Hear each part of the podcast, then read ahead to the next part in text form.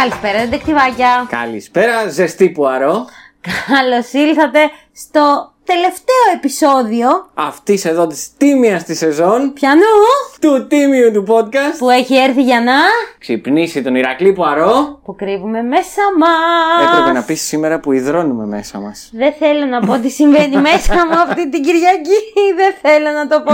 Νομίζω ότι έχω πάρα πολλές έτσι εξάψεις, θα τολμούσα να πω. Ζεσταίνομαι απίστευτα πολύ και έχω πιει πολλά νερά. Και δεν τι να σου κάνουν τίποτα. Και αυτά υδρώνεις. Δεν μπορώ. Θέλω να σταματήσει η ζέστη. Θα μου πεις καλοκαίρι είναι. Δεν μπορούμε να κάνουμε κάτι γι' αυτό. Έχεις δίκιο. Και τώρα σκέφτομαι ότι θα ήθελα να ήμουν σε μια παραλία σε κάποιο νησί και να μην μοιάζει τίποτα απολύτως. Υπομονή ένα μήνα. Γαμώτο ένα μήνα. Τι κάνετε, δεντεκτιβάκια? Ευχόμαστε να είστε όλοι και όλες καλά. Ελπίζουμε να μην καίγεστε και να είστε έτσι κάπου δροσερά. Να πίνετε κάτω από φοίνικες Mai Tai και όχι μόνο. Τρελάθηκα, ναι. Το βλέμμα του είναι όλα τα λεφτά αυτή τη στιγμή.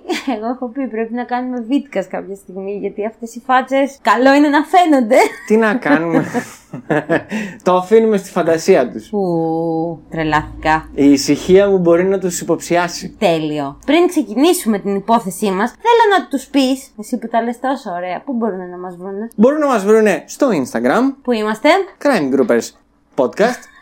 Μπορείτε να μας ακούσετε στο Spotify, στο Google Podcast, στο Apple Podcast, στο Anchor, όπως λέω τα τελευταία επεισόδια. Τέλεια. Σας τα λέω αυτά γιατί ξέρετε, μπορεί να είναι το δικό μας τελευταίο επεισόδιο για αυτήν εδώ τη σεζόν, αλλά έχουμε αφήσει παρακαταθήκη για όλους όσους δεν μας έχουν ακούσει τόσο καιρό. Σίγουρα, και έχουμε και καινούργια μέλη, οπότε καλό είναι να μας ψάχνουν παντού. Έτσι, να κάνουν. Και να γνωρίζουν που μπορούν να μας βρούνε. Ισχύει. Και είναι σημαντικό όλο αυτό, γιατί μπορεί κάποιος παιδάκι από την παρέα τους να μην έχει, ας πούμε, Spotify, μπορεί να έχει μόνο Google Podcast. Η Apple Podcast. Μπορούν να μας βρούνε. Μπορείτε, κύριοι. Έτσι. Δεντεκτιβάκια, δεν σας λέμε. Μπορείτε να μας βρείτε. Βρείτε μας. Τέρμα, τελείωσε. Να ψάξετε, κύριοι. Θα πάμε διακοπές. Να πούμε ότι στο τέλος του επεισοδίου θα έχουμε τις απαντήσεις από το Q&A το οποίο κάναμε. Γιατί έχουμε φτάσει σε αυτόν τον αριθμό που κάνουμε και Q&A. Τι δεν τους είπαμε να μας ρωτήσουν πράγματα για να τους λυθούν οι απορίες. Ισχύει. Να σας δώσουμε στοιχεία. Οπότε, Poop Culture και όλοι οι υπόλοιποι, περιμένετε μέχρι το τέλος του επεισοδίου για να πάρετε τις απαντήσεις σας. Έτσι, άμα θέλετε. Θα ξεκινήσουμε, όπως πάντα, με τα νέα της εβδομάδας. Αχ, παιδιά, τι νέα της εβδομάδας? Εδώ και 2 εβδομάδες κι εγώ είμαστε. Α, καλά, ναι. Δεν άλλαξε και απολύτως τίποτα από πέρυσι. Ναι, όχι, νομίζω ότι άλλαξε. Ναι, η τοποθεσία. Εκτός από την τοποθεσία, νομίζω η διαφορά με πέρσι είναι ότι φέτος είναι πολύ περισσότερες και είναι παντού. Πέρσι έγινε μία μεγάλη. Έγινε βασικά η μία η μεγάλη, η οποία έκαψε όλη τη Βόρεια Εύβοια, και έγινε και μία η οποία πήγε να κάψει στην Αθήνα. Φέτος έχουν πάθει ένα μικρό πανικό, ξεκινώντας από εκείνες τις φωτιές στην Γλυφάδα, πάνω στο βουνό της Τεψθέα και δεν ξέρω κι εγώ πού αλλού. Και έχουν ξεφύγει. Σήμερα που γυρνάμε, παιδιά, είδαμε φωτογραφίες από τη Λέσβο. Δηλαδή, εντάξει. Τι έχουν να κάψουν. Γράψανε και φέτος η φωτιά έσβησε στη θάλασσα, αλλά αυτή τη φορά ήταν στη Λέσβο. Γενικά, πριν από κάτι μέρες είχαμε βρεθεί με τον πατέρα μου και γύρισε και είπε κάτι το οποίο δεν έπρεπε να μου ακουστεί σωστό και οικείο, αλλά μου ακούστηκε πολύ σωστό και οικείο. Ότι 55 χρόνια ζω, 55 χρόνια τα καίνε. Ναι. Μόνο με αυτό ακούω, ότι τα καίνε. Δεν θέλω να είναι συνήθιο αυτό. Όχι, μα είναι. Μα όλοι οι μεγάλοι άνθρωποι, όποιον και αν ρωτήσει και του πεις φέτος πόπο καήκαμε, πόπο τι πάθαμε, θα σου πει τώρα τι πάθαμε. Να σου πω εγώ την τάδε χρονιά. Μπαμπά, να ακούσεις ποτέ αυτό το podcast, δεν εννοείς ένα μεγάλο άνθρωπο. Αχ, Χριστέ μου! Μπαμπά.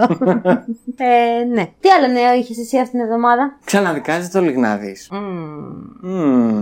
Ξαναδικάζεται, ναι. Μ' άρεσε αυτό λίγο. Καλά, όχι ότι θα αλλάξει κάτι, για να μας ρίξουν στα μάτια είναι. Δεν ξέρω γιατί είναι, δεν είμαι γνώστης για να έχω εμπεριστατωμένη άποψη. Πάντως, κοίτα, νομίζω ότι το να προσπαθούν να καλύψουν τη μαλακία που κάνανε με το να διατυμπανίζουν 5 μέρες αργότερα ότι θα τον ξαναβάλουμε, θα τον ξαναδικάσουμε. Ωραία. Δεν το θεωρώ σωστό. Και θεωρώ, όπως προείπα και στο προηγούμενο επεισόδιο, ότι στο δικό μου το μυαλό η θέση της δικαιοσύνης έχει όντως πάρει τη θέση μαζί με τις υπόλοιπες 3 κυρίες που είναι παραπεταμένες σε ένα κράτος το οποίο δυστυχώς δεν. Όσο και να μην αρέσει τα αυτιά μας, δυστυχώς ή ευτυχώς, εάν σε αυτή τη χώρα έχεις λεφτά, τη βγάζεις πολύ καθαρή. Εμείς δεν έχουμε, είμαστε φτωχομπινέδες. Ναι, εμείς αν κάνουμε το οτιδήποτε θα δικαστούμε κανονικότατα και θα δικαστούμε μάλλον και για λίγα παραπάνω από όσα κάναμε. Χριστέ και Παναγία μου. Εν τω μεταξύ, σήμερα η υπόθεση που έχω φέρει είναι κακιά υπόθεση, αρχικά. Θέλω να σας προειδεάσω από τώρα, είναι έτσι λίγο πολύ στενάχωρη. Και μας δείχνει για ακόμα μία φορά ότι το κομμάτι της δικαιοσύνης δεν έπαιξε το ρόλο τον οποίο έπρεπε να παίξει. Και να προειδεάσω επίσης ότι δεν είναι δά και 50 χρόνια πριν. Είναι ψηλοπρόσφατη να λες πώς. Να λες πώς. Συγκεκριμένα 20 χρόνια πριν. Και ποια υπόθεση είναι αυτή, Μαρία? Σας έφερα την υπόθεση της μικρής Βασιλικής Βουλγαράκης. Αυτό θα πω. Δεν είναι γνωστή υπόθεση. Δεν έχει ακουστεί κάπου αλλού. Εγώ πρώτη φορά τη διάβασα και εντάξει, με χάλασε λίγο. Απ' την άλλη, βέβαια, όχι γέλασα με το κομμάτι με την έννοια του χαβαλέ, αλλά την ώρα που το διάβαζα και τη μελετούσα και όλα αυτά, ψιλοσοκαρίστηκα με το τι δικαιολογίες χρησιμοποιήθηκαν γενικά. Αυτό και ναι, αυτό. Είμαστε όλοι αυτιά για να ακούσουμε. So, are you ready? We were born ready. Wow, μου αρέσει, μου αρέσει. Λοιπόν, καθαρίστε τα αυτιά σας και στρίψτε του φτούσου. Σας παρακαλώ, κύριε! Θα σε ξανάφτινα, μωρέ, αλλά μου χρειάζεται το σάλιο. Καθαρίστε τα αυτιά σας και στρίψτε τσιγάρα. Ήταν 27 Απριλίου του 2002 όταν η 13χρονη Βασιλική Βουλγαράκη θα βρεθεί δολοφονημένη στο σπίτι του πατέρα της, Χρήστου Βουλγαράκη, στην Μπελαζιά. Μια ημιορεινή κομμόπολη του νομού Φθιώτιδος. Το χρονικό έχει ως εξής. Η 13χρονη Βασιλική Βουλγαράκη θα έμενε για κάποιες μέρες στο σπίτι του πατέρα της στην Μπελαζιά, μιας και οι γονείς της ήταν χωρισμένοι και η μητέρα της θεωρούσε καλό η μικρή να έχει σχέση με τον πατέρα της. Τέλειο. Ναι. Για μέρες όμως δεν μπορούσε να επικοινωνήσει με τη Βασιλική. Για το λόγο αυτό τηλεφώνησε και παρακάλεσε τη γειτόνισσα να περάσει από το σπίτι και να δει αν όλα ήταν καλά. Η πόρτα ανοίγει και η γειτόνισσα έρχεται αντιμέτωπη με το κατακρεουργημένο σώμα της 13χρονης Βασούλας, όπως τη φώναζαν. Αμέσως καλεί την αστυνομία.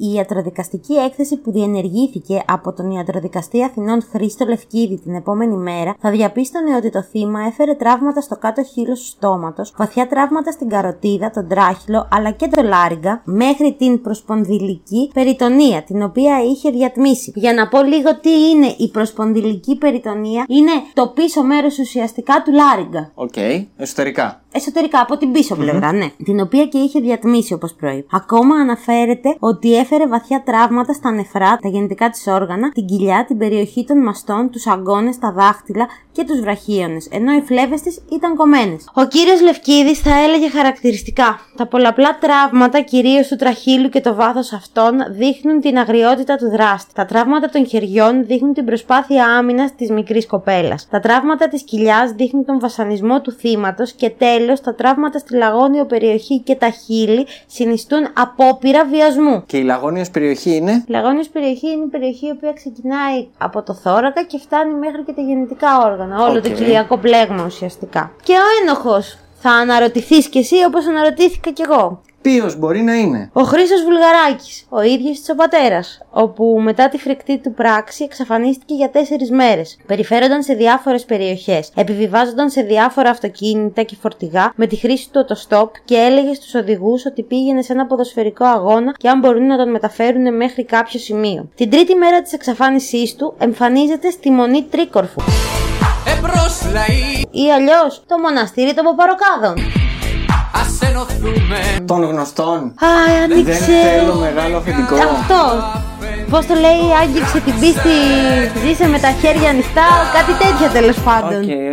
Όπου και θα φιλοξενηθεί λοιπόν για μία ημέρα και την επόμενη θα παρουσιαστεί στον εισαγγελέα με τη συνοδεία του ίδιου του δικηγόρου της μονής. Η ανάκριση ξεκινάει και ο Χρήστος Βουλγαράκης λέει ασυναρτησίες. Τη μία ισχυρίζεται πως έχει πέσει θύμα κυκλώματος τοκογλύφων, οι οποίοι σκότωσαν τη 13χρονη Βασούλα, απήγαγαν τον ίδιο και τον μετέφεραν με ένα βανάκι σε μία άγνωστη περιοχή για εκείνον. Από την άλλη ισχυρίζεται ότι το παιδί το σκότωσαν αρχαιοκάπηλοι μπροστά του, γιατί ο ίδιος είχε προηγούμενα μαζί τους από την τελευταία δουλειά, σε πολλά εισαγωγικά, και τη μοιρασιά την οποία έκαναν. Και τέλος, θα πει πως η οργάνωση της 17ης Νοεμβρίου σκότωσε τη Βασούλα, διότι ο ίδιος είχε λάβει μέρος σε επιχείρηση της οργάνωσης, όπως ήταν η επίθεση Λεβενμπρόι με ρουκέτα, αλλά και η επίθεση την οποία είχαν κάνει στον τηλεοπτικό σταθμό του Μέγκα το 1990. Ότι υποστήριξε ότι ήταν μέλος της 17 Νοεμβρίου για να καλύψει προκαλύψει το θάνατο. Ναι, ναι. Θα τονίσει ότι εκείνος απομακρύνθηκε από την οργάνωση και τα μέλη της ήθελαν να τον εκδικηθούν. Οι αρχές τον κρίνουν προφυλακιστέο και τον μεταφέρουν στις φυλακές Κορυδαλλού, όπου από εκεί θα υπάρξουν οι μαγνητοφωνημένες τηλεφωνικές συνομιλίες με την πρώην σύζυγό του Αθανασία Βελεσιώτη,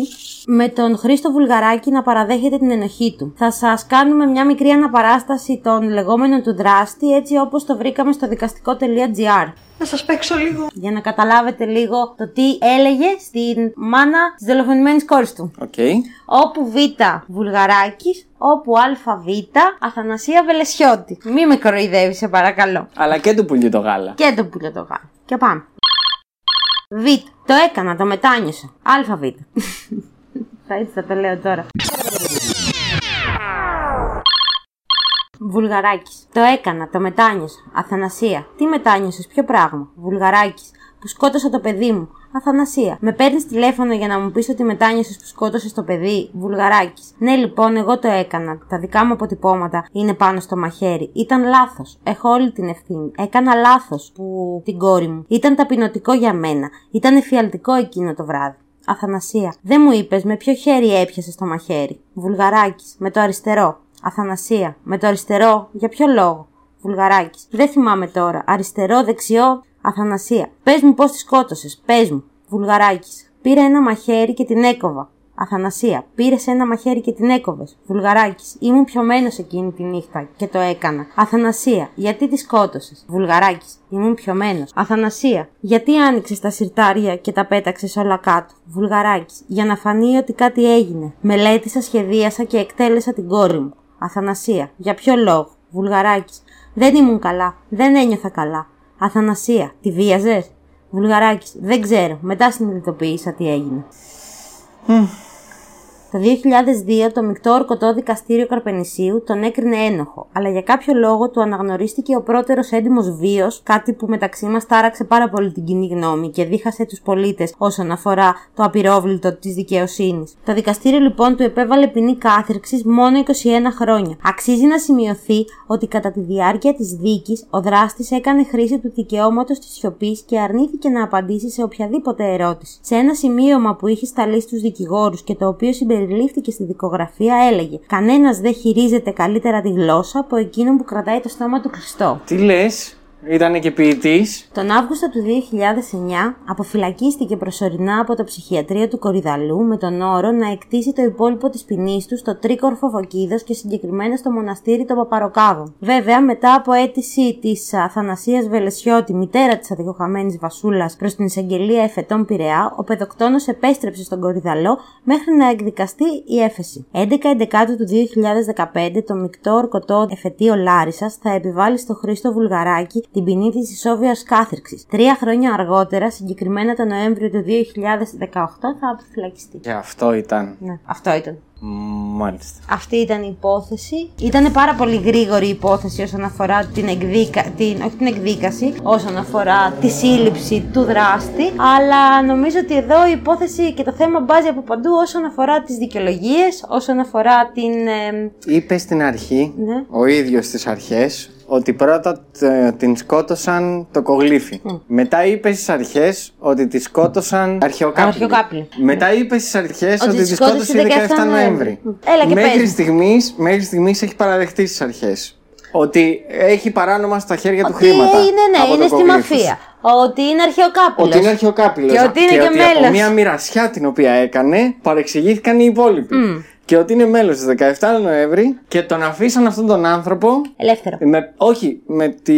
Του αφήσαν το δικαίωμα του πρώτερου έντιμου βίου. Ναι, δεν ξέρω πόσο καλό δικηγόρο μπορεί να είχε. Δεν ξέρω πόσο. Έχουν προηγηθεί. Αλλά τόσα. Τα οποία μπορεί να μην διευκρινίστηκαν. Γιατί δεν μας λέει κάπου ότι διευκρινίστηκαν. Από όλα αυτά, εγώ καταλαβαίνω ότι είπε ψέματα στις αρχές. Όχι μία, όχι δύο, 3 φορές. Το ότι η πρώτη καταδίκη που του ρίξανε, χωρίς να έχουν τα απαραίτητα στοιχεία για τη δολοφονία μικρής, ήταν 21 χρόνια και δεν συμπεριέλαβαν μέσα τίποτα από αυτά τα οποία μόλις κατέθεσε. Τύπου αυτά που λες και εσύ. Ναι, αυτό θέλω να πω, ότι είπε ψέματα στις αρχές. Ότι την κατακρεούργησε. Γιατί δεν είναι μόνο ότι εντάξει, τη μαχαίρωσε μια φορά στην καρδιά, έγινε. Όχι, την έσφαξε. την έσφαξε παντού. Όπου μπορούσε να τη σφάζει, την έσφαζε. Ναι. Αφήνουμε και ένα ενδεχόμενο βιασμού πάνω στο τέτοιο, το οποίο δεν θυμάται βάσει τα λεγόμενά του. Είχε πιει την επόμενη μέρα, κατάλαβε τι έκανε. Θες να συζητήσουμε λίγο την τηλεφωνική συνομιλία, που εγώ πιστεύω ότι την σύζυγό του, την πρώην σύζυγό του, σίγουρα έκανε το τηλεφώνημα και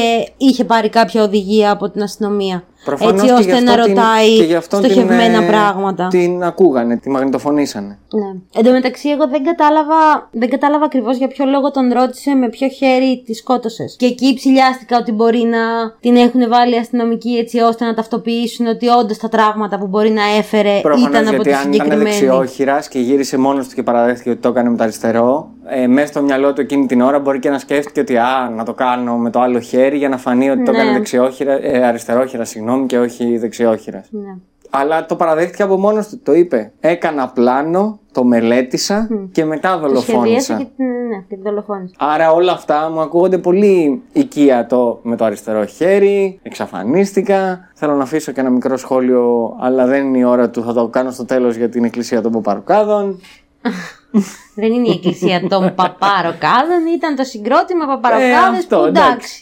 Όλοι έχουμε δικαίωμα στη μουσική. Ναι, οκ, όλοι έχουμε. Αλλά ναι. Δεν θέλω να κρίνω τη μουσική. Εμένα, όχι, δεν.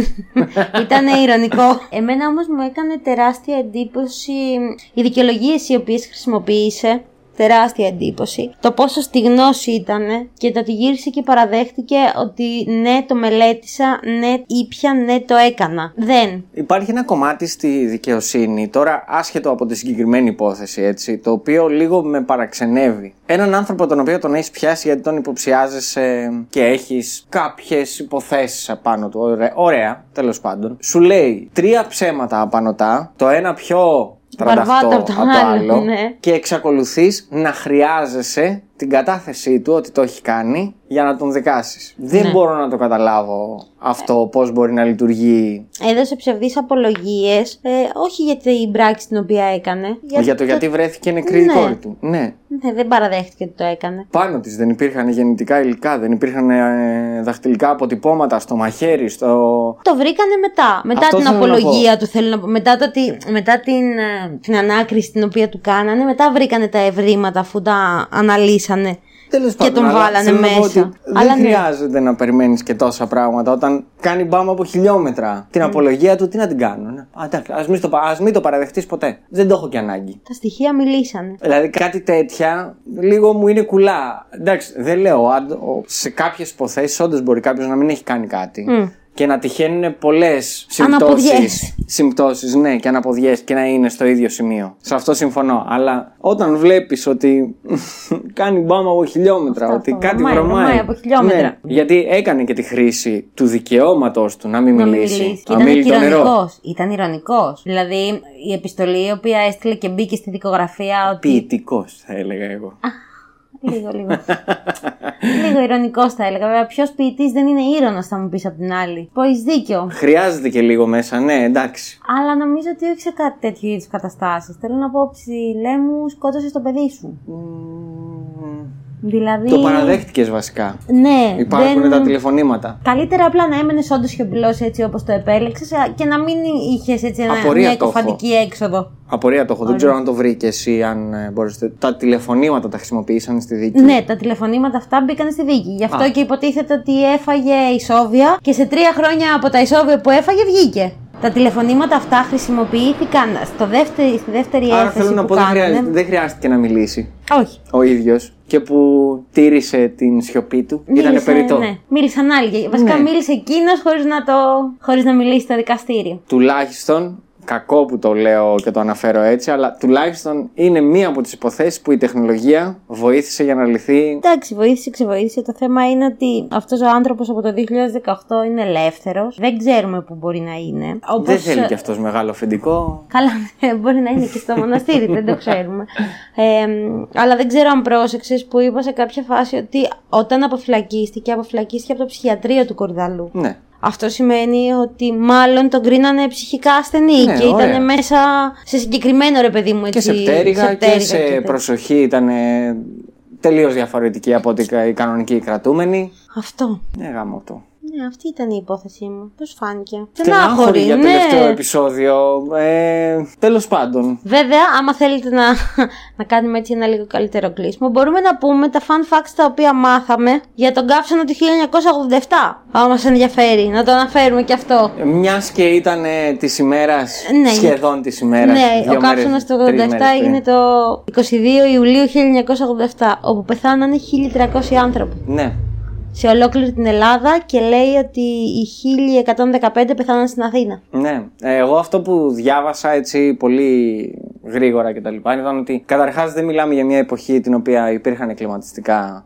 Και αν υπήρχαν, δεν υπήρχαν σε τόσο μεγάλη πλειάδα όπως υπάρχουν αυτό τώρα. Υπήρχαν ελάχιστοι. Πολλά προβλήματα γενικά, γιατί επίσης δεν είναι ότι είχαμε την τεχνολογία που έχουμε τώρα. Καλά, δεν είναι μόνο θέμα τεχνολογίας. Θέλω να πω και οι ανεμιστήρες δεν ήταν οι ανεμιστήρες που έχουμε τώρα. Παιδί μου, δεν είναι μόνο θέμα τεχνολογίας. Είναι θέμα και λίγο κατασκευής. Εγώ διάβαζα ότι σε κάποιους σταθμούς έλειωσαν οι ράγες. Ναι.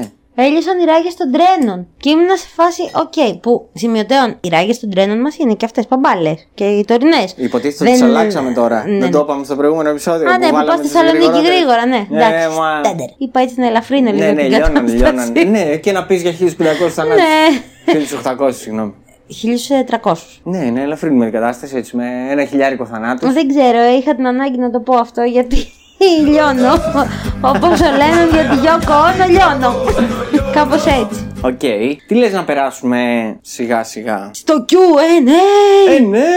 Α, εντάξει, να περάσουμε. Εν τω μεταξύ είναι η πρώτη φορά που μου κάνουν Q&A, Χριστέ μου. Λοιπόν, η πρώτη ερώτηση είναι αγαπημένες true crime ταινίες. Εμένα είναι το Zodiac, μιας και είναι και μια άλλη υπόθεση ακόμα. Ποτέ δεν το βρήκε κανένας. Ναι, και μεταφέρθηκε έτσι στη μεγάλη οθόνη. Ωραία. Εμένα μου αρέσει το Monster με την Charlize Theron και την Κριστίνα Ρίτσι, όπου είναι βασισμένο σε αληθινή ιστορία. Επίσης, η άλλη η οποία μου αρέσει είναι η ταινία για τον Jeffrey Dahmer και το ντοκιμαντέρ το οποίο είδα στο Netflix. Όχι, όντως. Αυτό είναι ντοκιμαντέρ, ναι, οκ. Okay. Εντάξει, είναι βασισμένα τέλος πάντων πάνω στη ζωή του Jeffrey Dahmer, ναι. Μου άρεσε αυτή πολύ. Το Rampage επίσης, το 1987, που είναι πάλι από αληθινή ιστορία και έχει να κάνει με φρικιαστικά γεγονότα στην Αμερική. Οκ. Okay. Είναι η ζωή ενός Αμερικάνου σχιζοφρενή δολοφόνου. Ναι, δεν είναι ακριβώς σχιζοφρενής δολοφόνος. Είναι. Μία φορά το έκανε, ό,τι έκανε. Okay. Ναι. Νομίζω ότι αυτόν δεν τον χαρακτήρισαν σαν το The Vampire of Sacramento. Ναι. Και η τελευταία η δικιά μου. Ναι. Που εντάξει, πολύ ωραία ταινία και να τη δείτε. Είναι το Καλοκαίρι του Σαμ, όπου είναι βασισμένο στο Son of Sam. Είναι ένα επεισόδιο το οποίο το είχε φέρει και η Μυρτώ. Όποιος δεν το είχε ακούσει να πάει να το ακούσει. Γενικά, εντάξει, αρκετά βαρύ, αλλά ωραία ταινία. Και μετά ξέρεις, τα διάφορα του Netflix. Δηλαδή το Mindhunter, εμένα μου άλλαξε όλη την κοσμοθεωρία όσον αφορά. Ναι, εντάξει. Ναι, όχι, σε σειρές είναι άλλο. Μας έχουν ερωτήσει και για σειρές. Όχι. Να μην το απαντήσουμε, αν έχουν απορία. Αυτό που πρόλαβα. Αγαπημένη πλέον σειρά, αλλά δεν είναι true crime, αλλά μοιάζει με εμάς. Α, The Only Murders in the Building. Εντάξει. Παιδιά, είναι απίστευτο. Να το δείτε. Δηλαδή, κι ας μην έχετε Disney Plus, υπάρχουν πάρα πολλά site που μπορείτε να τα δείτε. Streaming platforms. Ναι, όχι υψηλονόμιμες, αλλά εντάξει. Αλλά εκτός από αυτή είναι και το Mindhunter. Εσένα? Εμένα είναι το Sherlock, γιατί είναι και γενικά και από τις ταινίες, αλλά και σε σειρά ήταν απίστευτο. Okay. Σαν και ταινία και σειρά. Βέβαια δεν είναι ακριβώς true crime. Είναι ο Sherlock, είναι detective. Είναι Sherlock, αυτό. Και θα περάσω αμέσως στην επόμενη ερώτηση, μιας και το πες. Και ένα αγαπημένο μας detectiveάκι ρώτησε την προφανή ερώτηση, ποιος είναι ο αγαπημένος μας detective? Εμένα είναι ο Sherlock Holmes. Αλλά ο Ηρακλής Πουαρό ταιριάζει καλύτερα στο intro. Ο Ηρακλής Πουαρό, γιατί είμαστε τα ξυπνητήρια της καρδιάς. Ναι, αλλά εντάξει, σαν αγαπημένος, εμένα είναι ο Sherlock. Ναι, ισχύει. Και η Κριστίνα Άγκαθα. Ένα άλλο αγαπημένο ντετεκτιβάκι. Όλα αγαπημένα ντετεκτιβάκια είστε. Ρωτάει. Που δεν το ρωτήσανε πολύ, ναι. Και ήταν η μόνη. Σίγουρα το έχουν ρωτήσει πολλοί, αλλά πώς αποφασίσαμε να κάνουμε podcast? Μεγάλη υπόθεση. Μεγάλη ιστορία. Καλά, όχι και τόσο νομίζω για μένα. Θα σας πω, εδώ και πάρα πολλά χρόνια σκεφτόμασταν γενικά το ότι θέλουμε να κάνουμε κάτι που να ακούγεται γενικά στον κόσμο. Ωραία.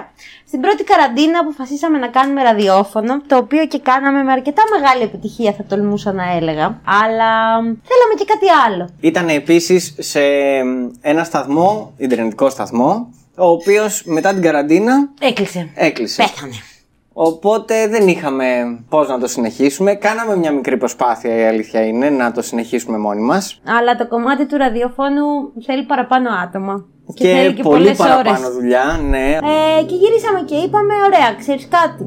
Αφού είχαμε δει όλα τα murder corner της Παναγιά μου Μαρίας Βασιλικού και ήμασταν σε φάση, μας αρέσει να μαθαίνουμε και να ακούμε για true crime, ρε παιδί μου, καταστάσεις και για serial killers, δολοφόνους. Γενικά βλέπαμε και σειρές, βλέπαμε και ταινίες, βλέπαμε τα πάντα, ό,τι είχε να κάνει με true crime μας άρεσε. Ναι, εντάξει.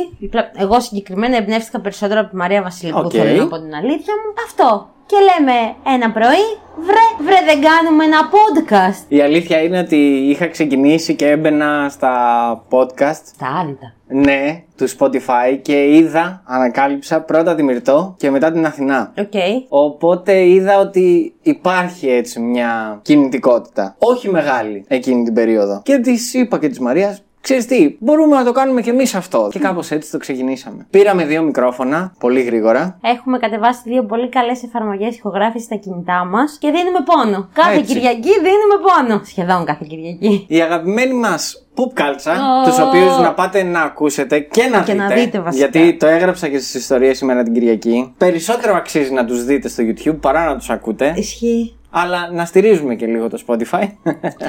Η μούρη του Βαλαβάνη όταν καίγεται από την ταμπόμ πίνει όλα τα λεφτά. Αυτό ακριβώς το συγκεκριμένο παίζει να το έχω ξαναπεί και σε άλλο επεισόδιο. Εννοείται. Αλλά ναι, είναι όλα τα λεφτά. Ρωτήσανε πότε θα σκάσει collab με τους χειρότερους. Και αυτό είναι μια ανοιχτή πρόσκληση. Εγώ έτσι το εκλαμβάνω. Ακριβώς. Και είναι μια ανοιχτή απάντηση. Και έχω να πω ότι άμα θέλετε και ψήνεστε, επειδή οι αποστάσεις μας τρώνε λίγο γενικά, μπορούμε να κανονίσουμε αυτό το διαδικτυακό collab από Σεπτέμβρη-Οκτώβρη. Να λέμε πώς. Από Σεπτέμβριο, αν μπορούν και οι ίδιοι, πολύ ευχαρίστως. Ιδάλλως από την καινούργια σεζόν. Εγώ πάντως τον δηλώνω. Σεπτέμβριο-Οκτώβριο, όποτε θέλετε, παιδιά. Ναι, παιδιά, τα Instagram μας τα έχετε και εμείς τα δικά απλά σας. Μια απάντηση. Ένα άλλο αγαπημένο δικτυβάκι ρωτάει: ποια υπόθεσή σας σας έχει στοιχιώσει και τη σκέφτεστε συχνά? Ωραία ερώτηση αυτή. Και τη σκέφτεστε συχνά, Εγώ να πω ότι αν και δεν την έχουμε καλύψει μόνο εμείς, η μία και η μοναδική που το είχα πει και σε εκείνο το επεισόδιο που τη σκέφτομαι πολύ συχνά και με έχει γενικά στοιχειώσει, είναι του Σορίν Ματέη. Ήταν πάρα πολύ βίαιη on air. Βλέπαμε σχεδόν τα πάντα. Μόνο το τι γινόταν εσωτερικά του σπιτιού δεν βλέπαμε. Ισχύει, άμα μπορούσαμε βέβαια θα το βλέπαμε γι' αυτό. Ακούσαμε την έκρηξη. Ναι. Και είναι από τα λίγα που ακόμη και σήμερα μπορώ να τα δω στο YouTube μόνο και μόνο για να ακούσω την έκρηξη και να σοκαριστώ άλλη μια φορά. Μαζόχα! Όχι, ξέρεις τι είναι, το ότι υπάρχει αυτό το πράγμα. Στα περισσότερα απλά μαθαίνουμε το τι έγινε. Και τελειώνει εκεί. Μόνο όσοι ήταν εκεί κοντά μπορούν να σου πούνε και να σου περιγράψουν όμως και πάλι το τι έγινε. Σε αυτό, ξαφνικά εκεί που μιλάει η ρεπόρτερ, ακούς ένα μπαμ και λες πω. Ξέρω τι έγινε στη συνέχεια. Διαμελίστηκε η κοπέλα. Αυτός έγινε ψηλό χώμα. Τον πιάσανε, τον σκοτώσανε μέσα στη φυλακή. Εμένα από αυτή την υπόθεση αυτό που μου έχει μείνει είναι ο τρόπος με τον οποίο πέθανε ο Σορίν Ματέη. Τον πέθανε. Τα έχουμε ξαναπεί. Εσένα? Εμένα ήταν το δεύτερο επεισόδιο που έφερα, η Βαλμπόνα Πέπα και η Μάσια Χόζα. Και μου έκανε τεράστια εντύπωση η υποκρισία του δολοφόνου, ο οποίος πήγε μέχρι την Νικολούλη και την έψαχνε μαζί της. Και... τη δολοφονία στην Ιντελή, λες, τα νυχτά τη Ιντελή. Αυτή. Τους πέταξε μέσα στο νερό και μετά. Δεν ξέρω πού είναι. Ναι. Εμείς είχαμε κανονίσει με ένα σκάφος. Και δεν μου αρέσει. Νομίζω ότι είναι από τις πιο θλιβερές υποθέσεις που έχω φέρει. Η αλήθεια είναι αυτή. Είναι αρκετά θλιβερή. Και έχω και άλλη μία. Ποια? Με την Αγγελική που τη σκότωσε ο πατέρας στην Κέρκυρα. Ναι, και αυτή είναι. Για το αγόρι της που δεν το ήθελε. Ναι. Και μετά ξέρετε, εντάξει, φώνησα του Καλαμακίου. Γενικά, όλες οι υποθέσεις οι οποίες έχω φέρει εγώ προσωπικά στο Μαρία, επειδή έχω κάτσει και τις έχω διαβάσει και τις έχω βιώσει λίγο, ρε παιδί μου. Γιατί είμαι από τα άτομα τα οποία γενικά κάνουν εικόνες. Ωραία. Μπορώ να πω ότι δεν έχω μία η οποία να πω ότι δεν με σόκαρε. Αυτό. Και επίσης είναι που θες ότι σαν podcast φέρνουμε υποθέσεις οι οποίες γενικά δεν έχουν πολύ πολύ ακουστεί. Ναι, ισχύει. Οπότε είναι κάτι καινούριο όσον αφορά το σοκ. Γιατί εντάξει, οκ, να μου πεις για τους σατανιστές Παλίνη, θα σου πω το έχω ακούσει 75 φορές. Την πρώτη φορά που το άκουσα σοκαρίστηκα, μετά όμως το ξέρω. Έχει σοκαριστικά κομμάτια, αλλά ναι, οκ. Αυτό. Ξέρω, εμένα ήταν επίσης και του Μπρούνο στη Ρόδο. Στεναχωρήθηκα πάρα πολύ που ένας τέτοιος άνθρωπος είχε ένα τελείως άδοξο τέλος. Ναι. Εντάξει, βέβαια, εκείνο το επεισόδιο, θέλω να το πω και τώρα, ότι ήταν ξεκάθαρα για να φέρουμε λίγο στην επιφάνεια τον τρόπο με τον οποίο λειτουργούσαν την περίοδο του 60, του 70, του 80. Μα αυτός δεν πέθανε το 80, το 2014. Ναι, όχι. Θέλω να πω ότι πέθανε ένα σύμβολο, σκοτώθηκε ένα σύμβολο που την κουλτούρα που τελείωσε μαζί του και η κουλτούρα που επικρατούσε. Ναι, αυτό. Εντάξει. Ήταν, σου λέω, μου έκανε λίγο. Με χτύπησε λίγο κάπως. Και όταν την έψαχνα και όταν τη διάβαζα, ναι, με χτύπησε λίγο κάπως. Ξέρεις, είναι κρίμα. Δεν πήραξε ποτέ κανέναν. Ισχύει. Δεν έκανε τίποτα κακό. Ισχύει. Και τελευταία ερώτηση. Ναι. Και πολύ σημαντική. Wow. Πού θα πάτε διακοπές? Πέχτε με το πόνο μας. Θα πάμε μάλλον διακοπές στην εξωτική Εύβοια. Νότια Εύβοια. Έτσι. Να λιώσουμε λίγο τα κορμάκια μας 10 μέρες. Τέλη Αυγούστου. Είμαστε από αυτά τα άθλια άτομα που κάποιοι φαντάζονται και δεν μπορούν να καταλάβουν γιατί και πώς. Που κάνουν ελεύθερο κάμπινγκ. Ναι. Είμαστε τέτοιοι. Οπότε μετράμε σχεδόν αντίστροφα για να φτάσει 29 Αυγούστος και να πάρουμε τις αδειές μας. Ναι. Κατά τα άλλα θα είμαστε εδώ στην Αθήνα, θα λιώσουμε, θα είμαστε στις Λοβάτες της Αθήνας, γιατί προβλέπεται ένας Αύγουστος πολύ άδειος. Μακάρι να είναι άδειος, εγώ θα πω, γιατί τους έχω χορτάσει και τους Αθηναίους και τους τουρίστες. Εγώ δεν θέλω ρε, θα βαριέμαι στη δουλειά, δεν θα περνάει η ώρα. Learn to do nothing. Ναι, αυτό. Αυτό. Μέχρι τότε, ναι, δυστυχώς θα είμαστε εδώ. Όποιος θυμηθείς στις 23 του μήνα του Αυγούστου, να τη στείλει χρονιά πολλά. Ναι, να μου στείλει χρονιά πολλά. Θα το εκτιμήσω δεόντως. Αλήθεια, θα το εκτιμήσω δεόντως. Όχι ότι δεν θα κάνουμε και τα story μας τότε. Βέβαια, θα τα κάνουμε εμείς σαν Crime groupers. Το ότι θα λείπουμε από την πλατφόρμα του Spotify και γενικά των podcast δεν σημαίνει ότι θα λείπουμε και από το Instagram. Έτσι. Θα είμαστε εδώ όλο το καλοκαίρι να μας ξεζουμίσετε. Ρωτήστε ό,τι θέλετε. Πώς σου φάνηκε η πρώτη σεζόν? Μου άρεσε πάρα πολύ. Ήταν κάτι διαφορετικό για μένα. Πέρασα ωραία. Εντάξει, πέρασα και λίγο αγχωτικά σε κάποιες φάσεις. Γιατί εγώ είμαι λίγο η τεμπέλα της υπόθεσης. Ο Γιώργος είναι αυτός έτσι που τρέχει και κάνει και ράνει και όλα αυτά.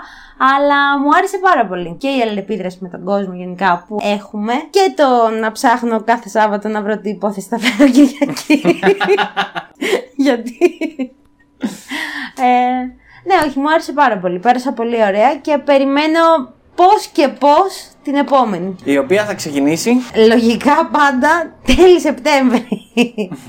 Θα δούμε πότε θα ξεκινήσει και η καινούργια σεζόν. Το κόνσεπτ είναι να γυρίσουμε ανανεωμένοι, με καινούργιες ιδέες. Έτσι. Καινούργιες υποθέσεις. Έτσι. Λες να πάμε και καθόλου προς το εξωτερικό? Να πάμε στο εξωτερικό. Γιατί μέχρι στιγμής τους έχουμε κάνει πάνω κάτω την Ελλάδα. Θέλω να σου πω ότι έχει ακόμα πάρα πολλές υποθέσεις τις οποίες δεν έχουμε πει. Εννοείται ότι θα κρατήσουμε το ελληνικό μας το στοιχείο, θα το κρατήσουμε. Έτσι. Είμαστε εδώ γιατί έχουμε πει για να τους φέρνουμε ελληνικές υποθέσεις που δεν έχουν ακούσει. Ναι. Εντάξει, απλά του χρόνου μπορεί να φέρνουμε και κάποιες άλλες. Ναι, ρε παιδάκι μου, αν κάποιος θέλει να ακούσει για κάποια την οποία δεν έχουν πει οι υπόλοιποι. Επίσης, αν θέλετε, μπορείτε να μας στείλετε εσείς υποθέσεις να κάνουμε. Και αυτό παίζει το τραπέζι. Αυτό ίσχυε όλο τον χρόνο. Εντάξει. Αλλά ισχύει και τώρα που θα ξεκουραστούμε. Όποιος θέλει, στέλνει. Έτσι. Δεν θα σας αφήσουμε στο διαβάστηκε. Κανέναν δεν αφήνουμε στο διαβάστηκε. Δίκαια. Ήμουν η Μαρία. Ήμουνα ο Γιώργος. Ήμασταν οι Crime Groupers. Σας ευχαριστούμε όλους πάρα πολύ για αυτήν την υπέροχη σεζόν. Ευχαριστούμε βασικά που πιστέψατε σε εμάς και μας έχετε ακούσει τόσα πολλά άτομα. Εγώ δεν το περίμενα. Ισχύει. Σας ευχαριστούμε για όλη την αγάπη που δείχνετε για αυτό εδώ το τίμιο το podcast. Το podcast που έχει έρθει για να ξυπνήσει τον Ηρακλή Πουαρό που κρύβουμε μέσα μας. Θα λέμε από Σεπτέμβρη, Οκτώβρη, who knows. Καλά πάνια. Φιλιά, bye. Να βάζετε αντιλιακό και να πίνετε νερά.